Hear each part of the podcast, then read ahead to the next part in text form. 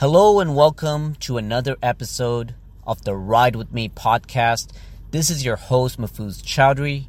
And listeners, I am so excited to announce that the Ride With Me podcast is now available on Amazon Music, which I think is only available to Americans right now. So, Americans, enjoy the heck out of it. Canadians, hang tight. I'm sure it'll be available sooner than later. But in the meantime, you can still listen to your favorite podcast show on your favorite platforms, including Apple iTunes, Spotify, and Google Music. But listeners, it's been a while, hasn't it? It's been a while since I did this. Me just speaking to you through a microphone and sharing some open thoughts. I know I've been doing a lot of fun side projects over the last few months, including the Ride With Me live sessions, where I've been interviewing some incredible guests and really opening up my platform to share their stories and ideas to create a real impact. And this was a lot of fun for me. I feel like it was very valuable for me to bring in some tremendous insights on my podcast show that goes beyond my experience. And based on the feedback that I've been receiving, whether it's through direct messages or on the comments, it's very, very transparent that you've received a lot of value from it too and it was an honor and i'm blessed to have eight incredible individuals participate and be part of the ride with me live sessions. But what i wanted to do since it's been quite some time is i wanted to go back to my roots. You know when i started this podcast show i sat in my car in the cold winter night with the heater blaring and I hit record on my cell phone device and I put an audio, cl- audio clip out there that sounds mediocre at best. Yet it became the heartbeat of this podcast show and the reason why you love this show, and I wanted to give you more of that. Yes, I've been reading all my messages. I've been reading the messages where you say you've been getting tons of insights from the live sessions. But I also have been reading the messages that says you miss this, you want more of this, and I want to be able to give you what you want, which is really the purpose behind why this show exists. And the last time I think I did this was somewhere between March and April in the very beginning of the pandemic, where I was getting on the microphone to give you some valuable advice about things that you can do to cope during difficult times, but also build momentum along the way. So if you haven't listened to those, I do encourage you to take a step back at some point and listen to those episodes because we're still in it. You know, we're not just riding with me, we're riding along with me. You're riding through it with me and we're going to ride it out with me. And I appreciate that. And I wanted to give you everything that I could to really arm you during these difficult times. But with that being said, now that we've kicked off the month of November and I look back at my last five, six months and I think about how much has changed since that episode that I did between March and April, I had a realization through the spiritual walk that I'm doing. You know, I spend a lot of time in my head and I had a realization that I am, without a doubt, with full confidence, the most happiest I've ever been in my life. The happiest. You know, when I think about the core four or five things that really matter to me, you know, my definition of success, I think about the areas of being able to thrive in my career, not just as a marketer, but in the world of speaking, in the world of being an author and a podcaster. When I think about the relationships that I have, whether it's a significant other, whether it's my friends or my family, uh, whether it's about my physical capabilities, you know, working on my fitness, hitting some numbers that I never dreamt that I could hit. Uh, whether it's about flexing my creativity, something that I need to do very often, or I get easily bored and I lose motivation.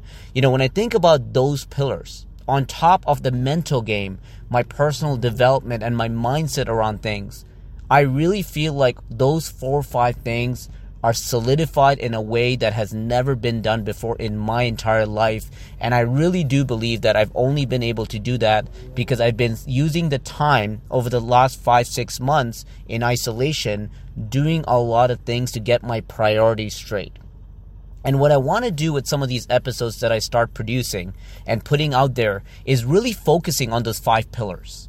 I want to slowly chop it up chip away at it and break it up for you so that you understand exactly what I've done in all five layers in order to get to the happiest that I've ever been. It's been an incredible time in my life. Um, I know a lot of people have looked back on 2020 and really frowned on upon the challenging year, and there's no doubt that it's been challenging. Yet somewhere along the way, there's just a lot of great things that's been happening, and I can truly owe it all to the fact that I spent a lot of time reprioritizing, pivoting, recalibrating, and then executing on these new ideas that I put out there. And the one I want to start with is the one that I feel like I need to correct myself on. Please allow me to correct myself on an episode that I've done in the previous year on another podcast show called The Real Community Talks with my good friend Matt De Silva, where we sat down and somewhere along the way we had a conversation about friends. And I said somewhere in that conversation, you know what? Better yet, let me share the clip of what I said. You know, I've been in a difficult point in my life where friends that you kind of grow up with by default because of geographic location, Yeah. you actually don't know who they are. Like you, you don't you didn't choose to be friends with them. They just happen to be conveniently close by. And when you learn more about them, some people may be like negative people. Some people may be complainers. Some people may hate their life and not do anything about it. The saddest part is because you're trying to be so nice, you decide to bring them along on your journey Yeah. and that becomes part of your community. So you're bringing that into your lifestyle that eventually you're going to get up one day and say, "Why am I not getting anything done? Why am I feeling lazy? Why am I why am I just having the worst week ever?" And then you look back and you realize very quickly that things like slacking and procrastination is addictive. It's like an Yeah. addictive chemical It's so true. right? So when you spend time with those people, you pick it up. So a big encouragement, and it's a harsh truth. And when we're having real community talks, Yes, it's yes, important to point out that you got to cut ties and burn mm. bridges if it means moving Facts, ahead. And it's selfish and unselfish. It's selfish because you got to do it for yourself. It's unselfish because the community out there needs you to give your to make your contribution and help them as well. Yeah. Yeah. Wow. That's powerful. Shh. So this is where I want to start. When I dissect the five pillars of my definition of success, and I spend episode after episode going forward giving you the little nitty gritty of each pillar, I want to start here. The conversation around relationships with your friends. And I remember that I came across this clip recently. You know, I re listened to this episode that I did with Matt De Silva. And when I came to this segment, there was a little voice in my head that said, Mahfuz, you don't even think like this anymore. And I had a realization that many of you may find as you follow along with the Ride With Me journey, which is the fact that I'm evolving and I'm growing up and I'm maturing every single year. And as a result of that, my mindset and my outlook on things are changing. And when I go back frequently and listen to my past episodes, what I usually find myself doing is picking up those episodes and asking myself, do I still feel the same way about it today than I did when I recorded it back then? And if the answer is no, I make it my personal mission to resurface those episodes back and readdress it based on my outlook on things today. And the reality is, Mahfuz of November 2020 does not feel the same way as he did when he recorded that episode with Matt De Silva last year. My outlook of friendships have changed dramatically, and I want you to take this into consideration. Allow me to correct myself. I've been spending the last few months in isolation thinking about the person that I've become over the last decade and I've been thinking about how grateful I am for all the individuals that have poured into me so unselfishly in order to allow me to become the person who I am today, the person that I love, the person that's happier than he's ever been. I owe it all to these unlimited individuals.